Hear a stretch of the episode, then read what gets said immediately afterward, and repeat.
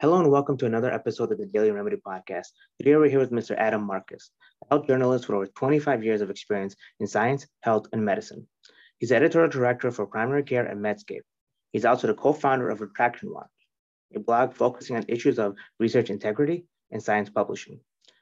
His work as a writer has appeared in the New York Times, Wall Street Journal, The Economist, and Nature, among other outlets. And with that, I'd like to welcome Mr. Marcus.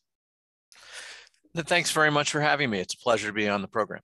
Well, thank you for joining us.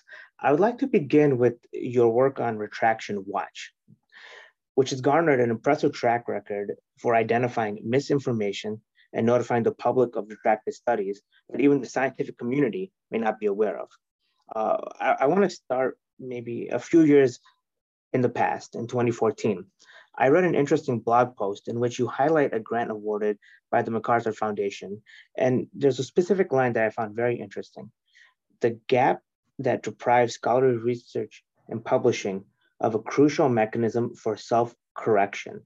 What is that gap, and why has Retraction Watch been instrumental in upholding academic integrity?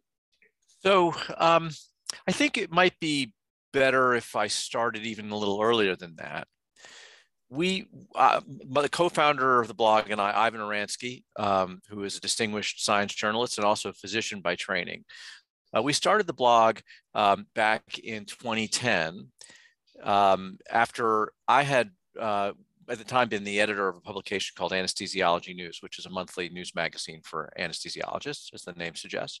And we had broken a case, which at the time was one of the more spectacular cases of research misconduct um, yet uncovered um, involving a, a, young anesthesiology researcher named Scott Reuben.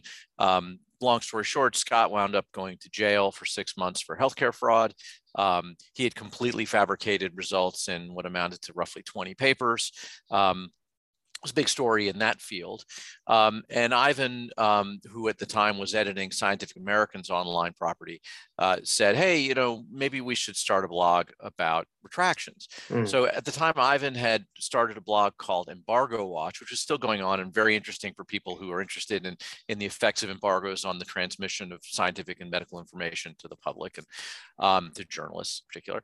Um, so we both sort of thought, well, you know, maybe we'll do a couple of posts a month or whatever, and maybe our moms will read it. well, it turns out we were sort of we didn't realize we were on the cusp of the golden age of retractions. Um, but what we quick, quickly discovered was that um, there were very few retractions, but far fewer than there should have been. And even today, we could argue far fewer than there should be. But journals were not handling them in a either consistent or transparent way.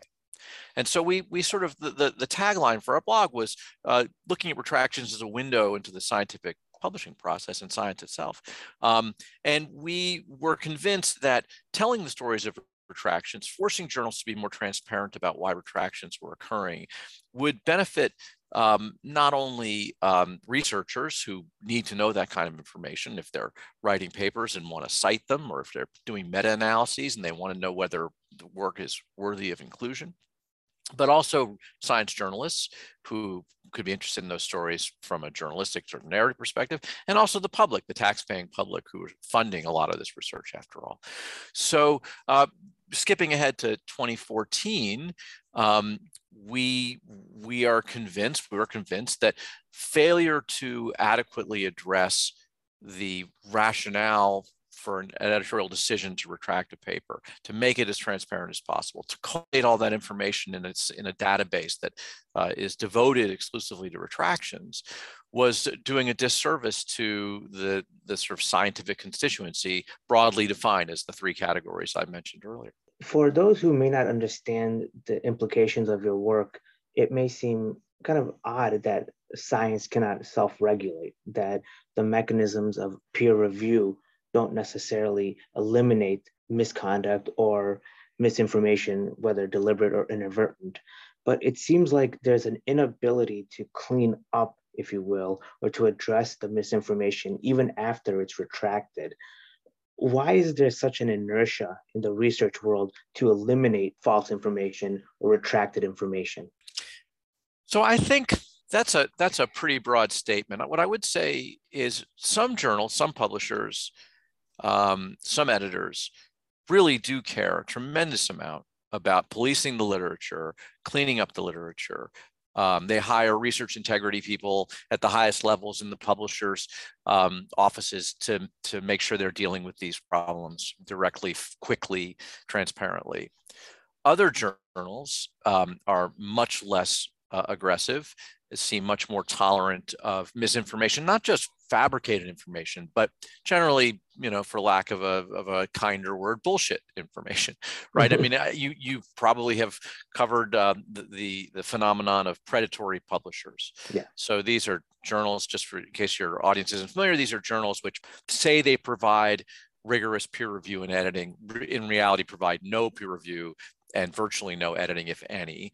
And they will publish literally anything. They often charge researchers for the privilege of publishing these studies, which, um, you know, in some, I think, for, for some unwitting scholars, uh, they might submit a, a reasonable manuscript, uh, uh, uh, you know, on a first pass to a, publish, a predatory publisher because they think the name conveys of the journal conveys uh, some authority. But like, for example, there are predatory publishers with uh, journal titles such as the Journal of Science and so you could say, well, I've published in Science and Nature, but really you haven't published in Science, comma and Nature. You published in Science and Nature, so very misleading, false advertising.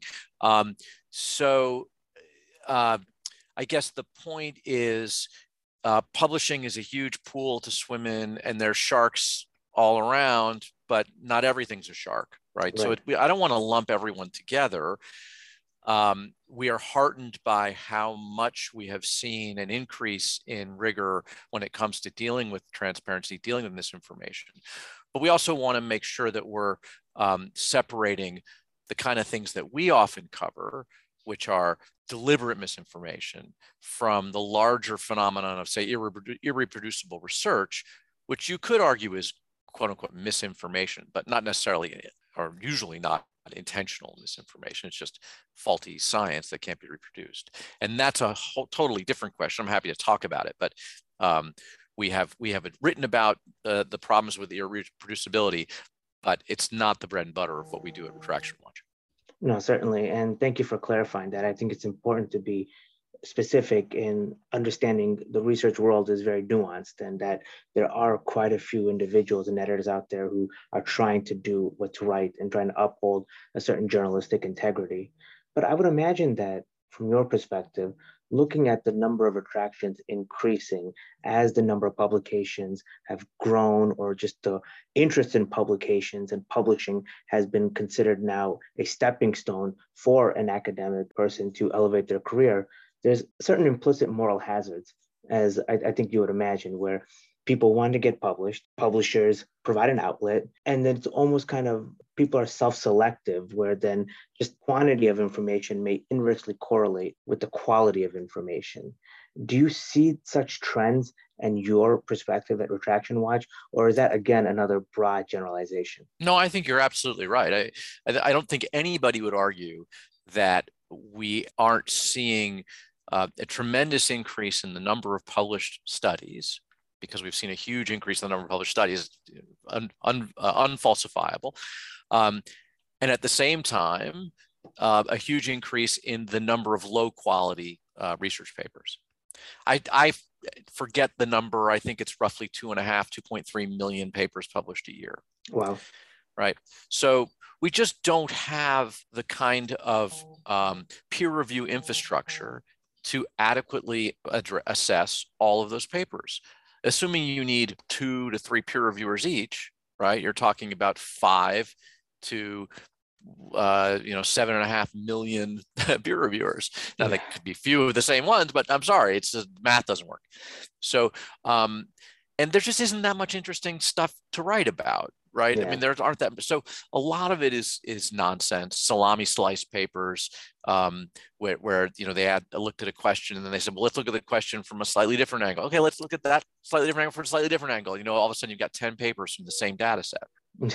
Um, it goes on. Um, so but to your first first point you made again absolutely true. The the moral hazards the perverse incentives in science are strong. Uh, we know we know for a fact that um, you know publish or perish remains the sort of law of the land when it comes to scholarly advancement to academic advancement and we have seen firsthand cases of researchers who were able to leverage a um, a, fab, a falsified study into a high-powered academic job. Uh, doesn't take too long to skim through our through our uh, blog posts to find examples of that. It happens fairly often, sometimes more spectacularly than others.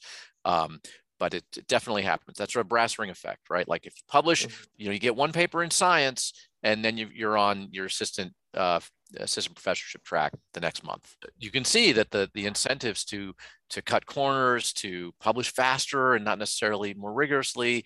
Maybe you massage the data a little bit because you know that's going to make it sexier, and you know that results going. You know the editors at a high uh, impact factor journal are going to want it. Yeah, it's pretty powerful.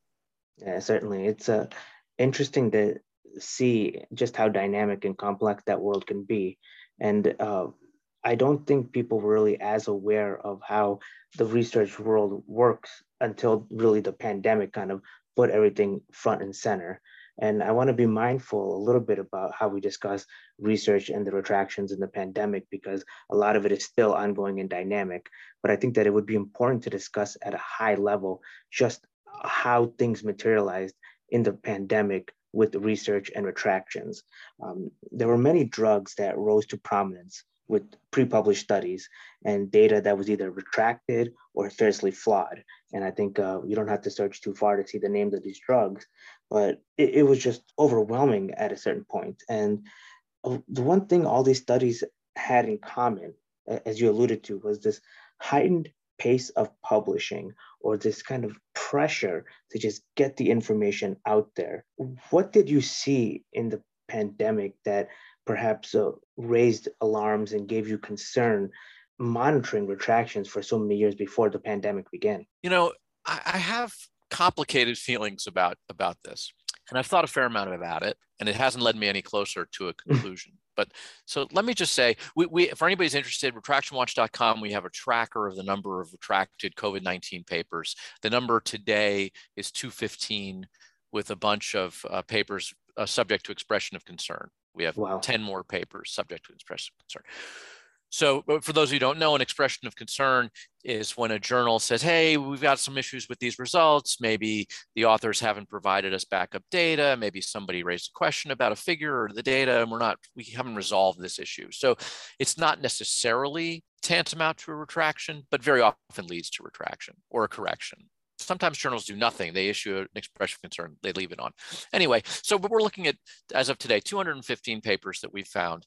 Uh, could be many more probably not double that, but um, some of them are retracted because there was misconduct involved. Some of them were retracted because the authors acknowledged problems with the data set. Um, Surgisphere, the Surgisphere papers, which you may be, your audience may be familiar with, are among those. So what does that mean, right? The question is, is that a lot? Is that a little? Is it alarming? And the, the, the problem is we don't really have a good denominator mm-hmm. for the number of COVID papers and therefore the number of COVID papers we would expect to have been retracted. But let's assume, for the sake of argument, that, um, oh, and by the way, some of those papers are preprints. There's yeah. a whole other set of issues, and we can talk about preprints when we're done with this immediate conversation. Mm-hmm. So let's assume, for the sake of argument, that the number of COVID papers is 2x higher, the number of COVID retracted COVID papers 2x higher than it should have been for another disease state, right? Or even 5x. And we have 250 retractions. Given what we've gone through as a, as a nation, as a world, and we're still going through, dealing with this extraordinary pandemic and the scientific challenges that were met in such a dramatic uh, and successful fashion and in a short amount of time, yes, we don't ever want to see retractions for misconduct, but is that a reasonable price to pay for the extraordinary successes that we've had in fighting this pandemic? The reality is, at least in the United States, most of the deaths that we're seeing now, almost all of them, are self inflicted wounds. Mm. People refusing to get vaccinated, people refusing to take the disease seriously, not social distancing, not wearing masks. These are all things, and you can quibble about did the CDC adequately express itself, uh, or was its communications garbled? Was Fauci was he you know eliding the truth at times or you know um, you know to using shorthand when he should have used longhand and all these things? Well I, you know I, I really do think the scientific community did its best and is doing its best to save the world. Yeah. Uh, and to say well you know there are some cracks. Well yeah of course there are some cracks. Science like everything else is a human endeavor. We know survey data not the best data but survey data show that roughly 1 to 2% of scientists will admit to misconduct. So mm. just like, you know, probably two to four percent of lawyers, or maybe it's one to two percent of lawyers, and I don't know how many baseball players, you know, mm. like, uh, you know, or or or um, or um, you know, cashiers at 7-Eleven working the night shift. You know, how often do they skim, you know, a lottery ticket payment or something like whatever it is? Yeah. Maybe that's a bad example. Maybe you have to log those or register, but you know, like extra, extra gallon of gas. So, um, bottom line is, scientists are people. We we shouldn't be surprised that there is misconduct. We shouldn't be surprised that in haste they make mistakes and you know we obviously point the most important thing is how we address it when we find it. Yeah. shouldn't as scientists shouldn't be defensive about about the existence of misconduct. Journals shouldn't squash information vital to uh, readers who would like to know why a paper was retracted so that they don't cite that paper or the other or the author's future papers if they have reason to suspect that the author is a cheat um, they shouldn't suppress investigations when they when they don't have to. Um, all these things are sort of after the fact dealing with the misconduct that we know is going to exist at some point.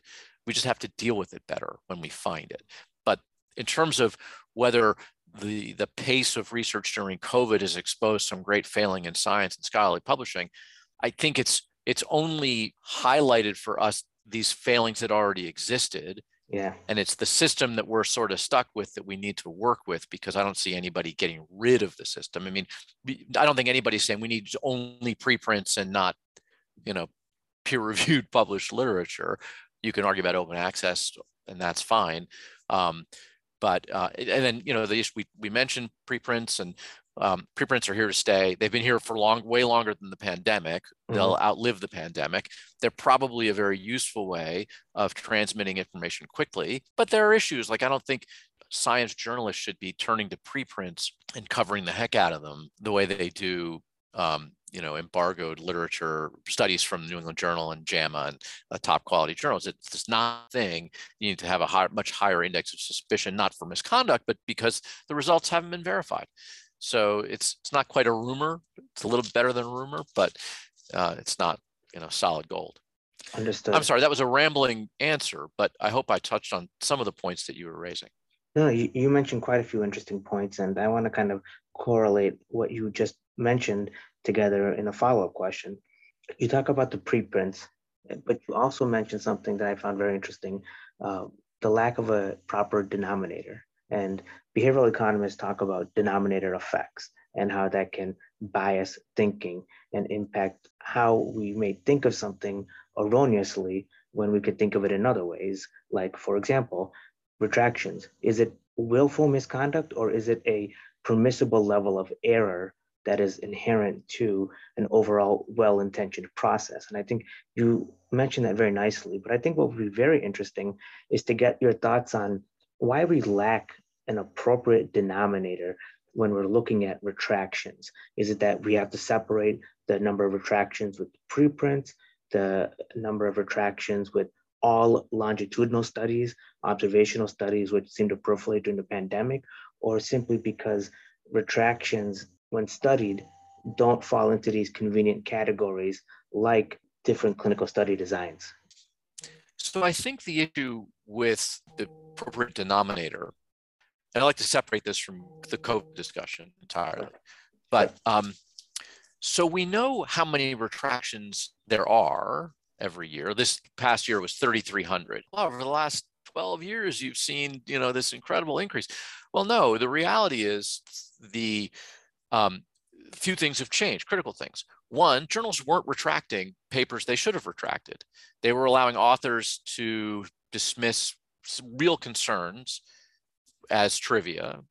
uh, and leaving papers in journals un, uh, unmarked or maybe marginally corrected. Mm. Um, they were not doing investigations of researchers in any meaningful way. In fact, this is going to be. I, I apologize if if anybody listening is, you know, I, I offend them by saying this, but that we could point to a couple of key figures who I think sort of began the modern era of journal, like sort of swashbuck, swashbuckling uh, journal editors who investigate research misconduct. One of them, who is a friend and is on our board, uh, is a fellow named Steve Shafer, who has been responsible for uh, uncovering several of the largest misconduct cases we've yet heard of, including the the two largest. Um, one is a, they're both anesthesiologists. One is a fellow named Yoshitaka Fujii, and one is a fellow named Joachim Boldt, both of whom have a, over 160 retractions of their own, you know, own studies. Um, it requires a huge amount of time and effort and dealing with um, research integrity officers institutions in other countries and fighting language and time barriers. And you know, it's a, almost a full-time job in addition to the other clinical duties you have in being an editorial uh, being a journal editor. So you can understand why it's not a you know highly desirable thing to do. Um, you don't get paid for it.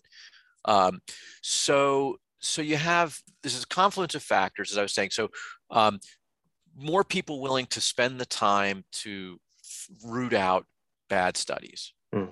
More people looking at journals now with an eye towards and journal articles with an eye towards identifying misconduct, you know, serious flaws. This whole new field that we've seen of data sleuths, really, people who who crunch the statistics to find evidence of manipulated data.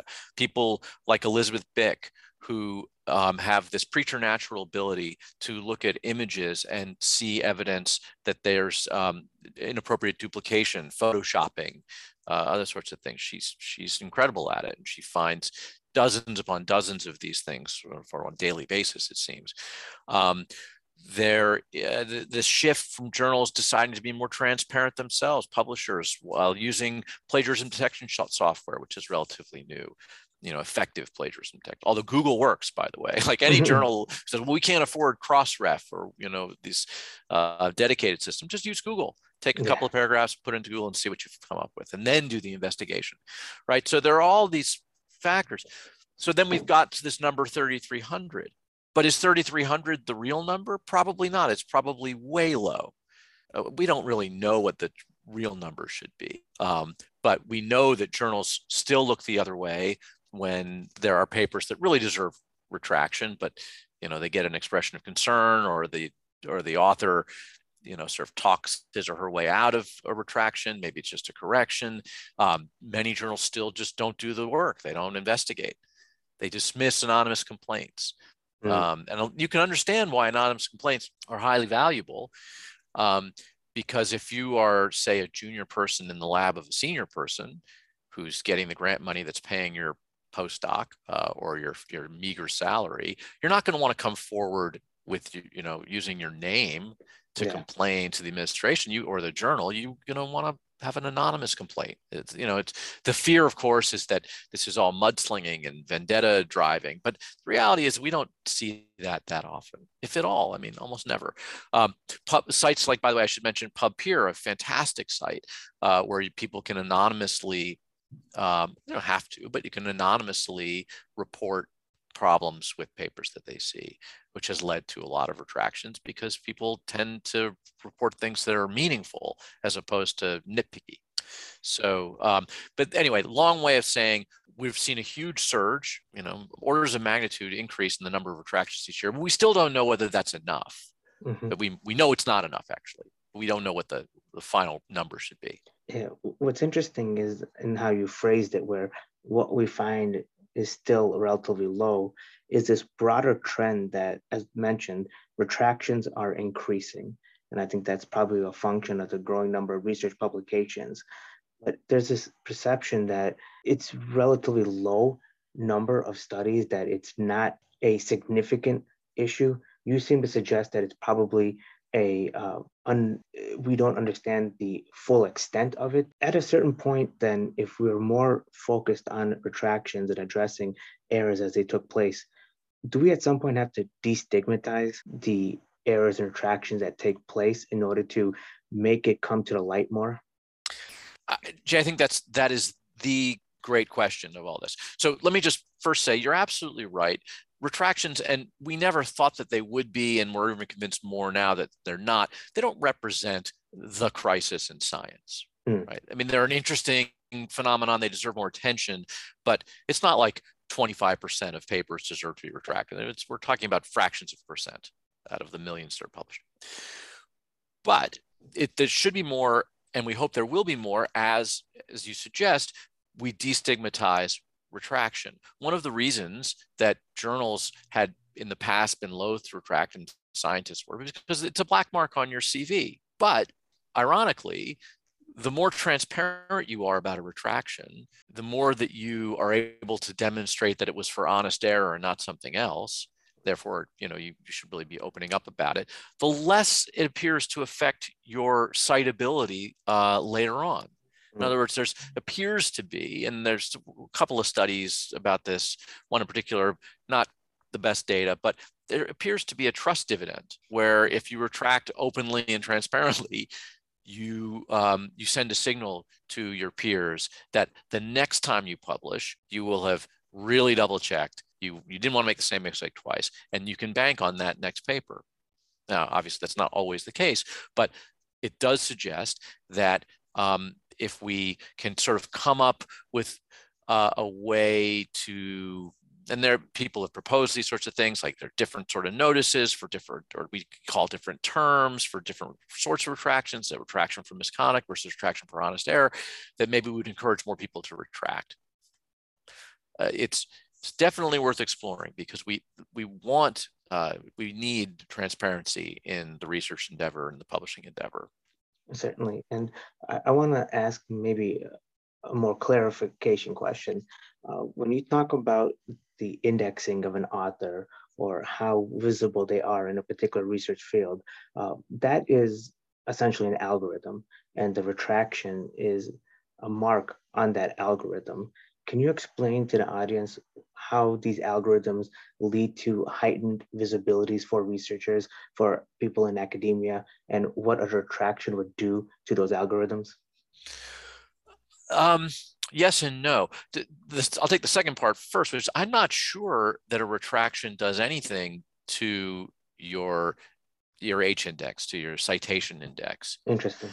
Um, you, want to talk to a, a, a bibliometrics person or you know citation analysis person for, to, to confirm this but i can imagine that it in in some sense could actually help ironically enough um, so basically you get your your your clout for lack of a better word uh, mm-hmm. increases the more other people cite your research which builds up this h index so what we have found and others have found is that many retractions continue to be cited. They exist in some zombie world where they continue to be cited sometimes like a thousand times or more after wow. retraction because people don't bother to check in, in a database like ours, retraction uh, database.org, which is the largest retraction uh, database of retractions anywhere you can find, many more times Pub, PubMed oh, wow. or other uh, indexing services.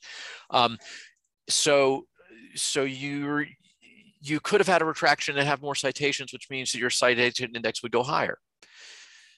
That you're not debited. That's interesting because you mentioned the trust dividend, which is kind of this qualitative trust that comes among your peers when you openly acknowledge a retraction. And you also talk about the algorithms not being penalized with the retraction. So that would almost, in a way, incentivize somebody to just continue to push the data, continue to move things forward. Should something happen, be transparent, acknowledge it, but then continue to move forward. That to me, based off of what I'm understanding, would be the best course of action for somebody in academia who wants to rise to the top of their field. Would you say that's a proper way of characterizing it? Or again, do you think that this is kind of a simplification? Well, uh, yes, it's a simplification because it's not the only thing you need to do, right? I mean, yeah. the data need to be good data. You need to be doing interesting compelling work. You need to be getting grants. You need not to piss off your dean. Yeah. You need to work well with others. So it's it is an important component. But sure, I mean, yeah, if I were a researcher, I would want to keep publishing as much as possible, but I'd want to publish in highly reputable journals with good peer review and you know solid editing and um, not overstate my results. So um, risk retraction and do make sure my quality control is good. But that's I think that I'm sort of stating the obvious there, right? Like, yeah, it's just how you should function. Um, but the most important thing we think is if you do have a retraction or do have a reason that you think your paper needs retracted, deal with it quickly, deal with it transparently. Don't try to hide the reason, and then move on. Yeah. Right? Like, it's this, it's kind of the same thing in journalism. If you make a mistake, you shouldn't hide that mistake. You you correct it and you and learn from the process and and try not to let it happen again. And it will happen again. People make, make mistakes. It's how we deal with them. I think that's the important thing. I'm glad you made that mentioning of journalism because I want to transition now to big picture thinking.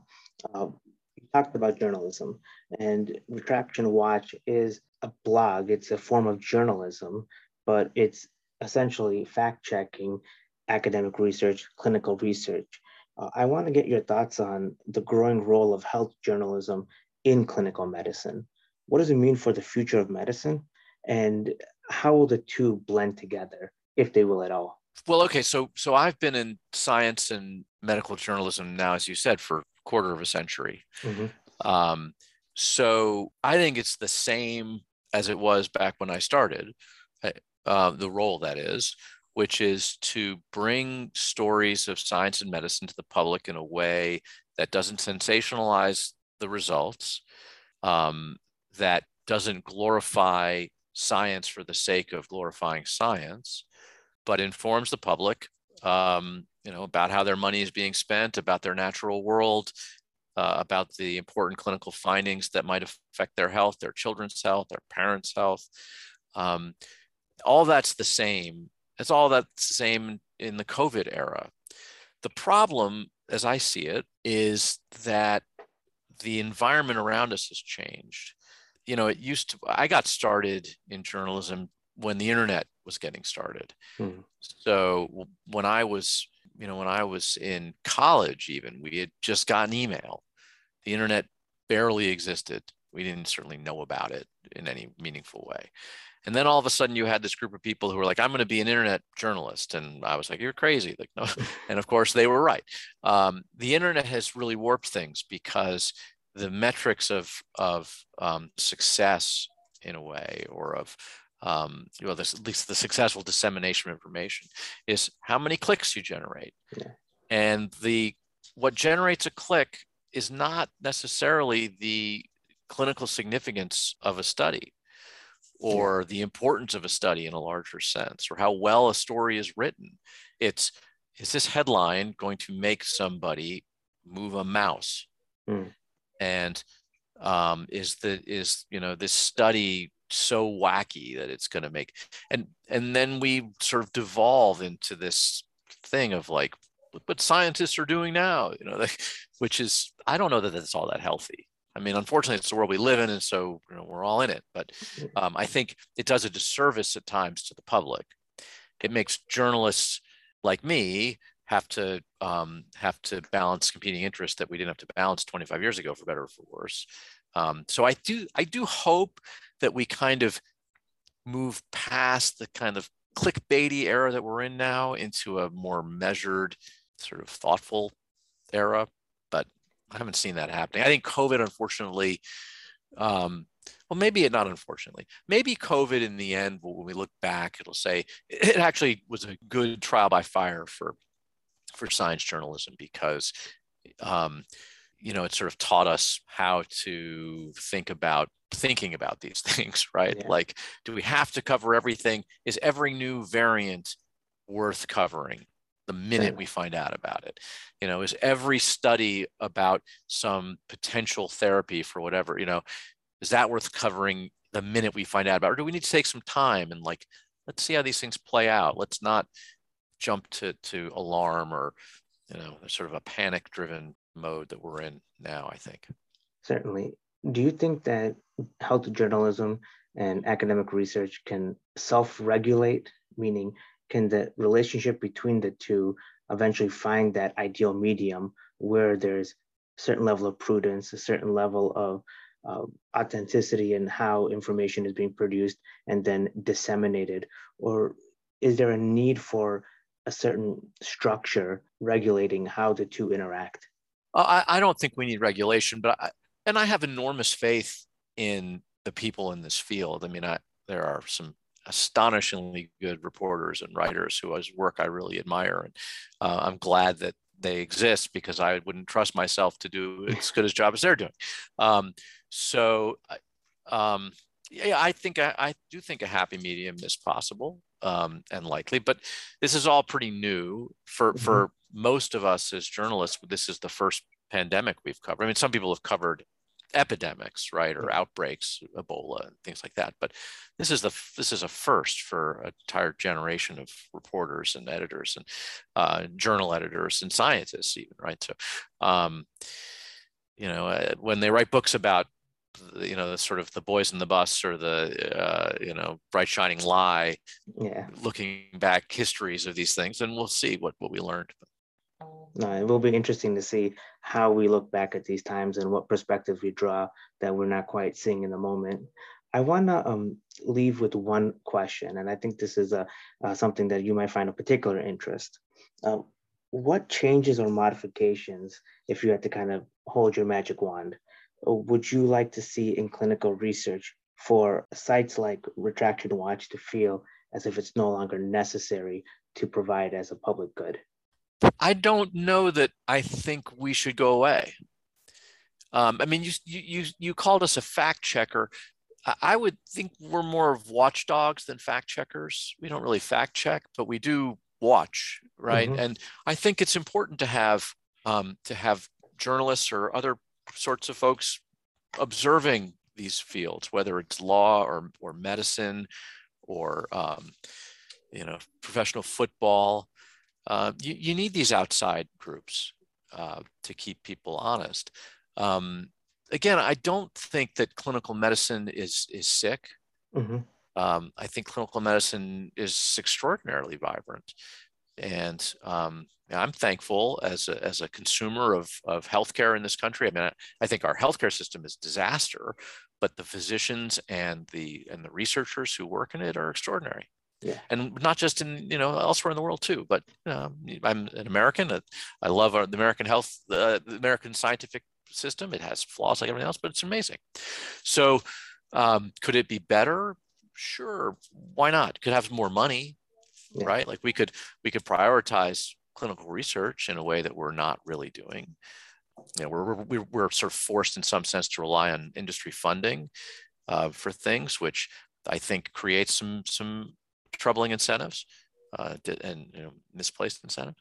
Uh, but generally speaking, I'm quite happy with, uh, and I think I think every every American, regardless of how you feel about the pandemic, should be thankful that there were so many really smart, dedicated people who worked really hard, from nurses and orderlies to um, the heads of of uh, pharmaceutical uh, research and development um, uh, units who worked tirelessly uh, to to help and and to to reverse this thing. And um, and I would, you know, respectfully put you in that category as well. I uh, no, I can't. We can't say that, but uh, but we're happy to tell their stories, right? Like, well, well, I think it's, it's interesting is that uh, if I were to characterize traction watch and what benefit it provides, it provides a natural equilibrium, if you will, where you sense in a journalistic outlet some of the mechanisms that are going on in the clinical research world that may not be immediately apparent to the public, but is critical for the public to understand. And I think by that mechanism, you guys provide helps the public and helps balance information creation, research, and data analysis with information dissemination, which is journalism. And I think that the pandemic has revealed that the two are more closely related than we would like to believe. Well, Jay, I'm not going to spend all day arguing out of that position, but uh, we appreciate it. Um, uh, you're the first to mention that, but um, thank you. Uh, uh that's that's an honor, and um, it's been a pleasure talking with you. Likewise, before I let you go, sir, I want you to, for the listening audience, provide a little bit more information on where they could uh, find your work, where they can learn more about Retraction Watch. I know you mentioned the website and the URL, but if you could just repeat it for the audience at this time, and also talk about the retraction database where they can identify that list of studies that have been retracted. Yeah, happy to. So the, the blog is uh, retractionwatch.com, um, spelled as it sounds and the blog and, and the, the database is retractiondatabase.org. And if you're an individual, you can go on that. Um, you can blog is free. You go read it. You sign up. Please sign up for our. We have uh, daily and uh, weekly newsletters that you can get. Um, and uh, for the database, you can go look.